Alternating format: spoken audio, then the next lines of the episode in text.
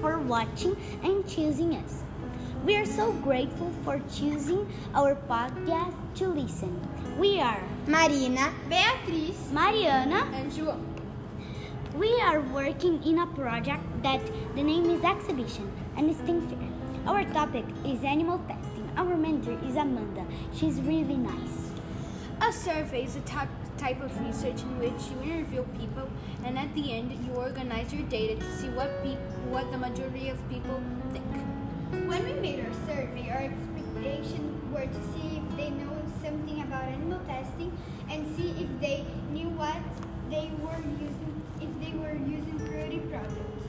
Our results reflect that we wanted to see someone that can help us and to see people's opinion.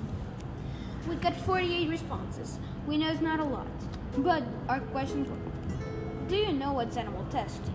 And 70.8% said yes, 22.9% said they don't know much, and 4.2% they don't know nothing. We had a lot of other questions, and some of the other questions was the scientists are doing the right thing to test on animals. 33.3% of people said that sometimes yes and sometimes no, and 54.2% said no.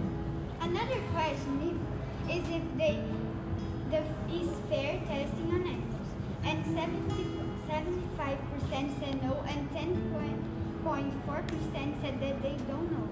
We asked what they think about animal testing, and the most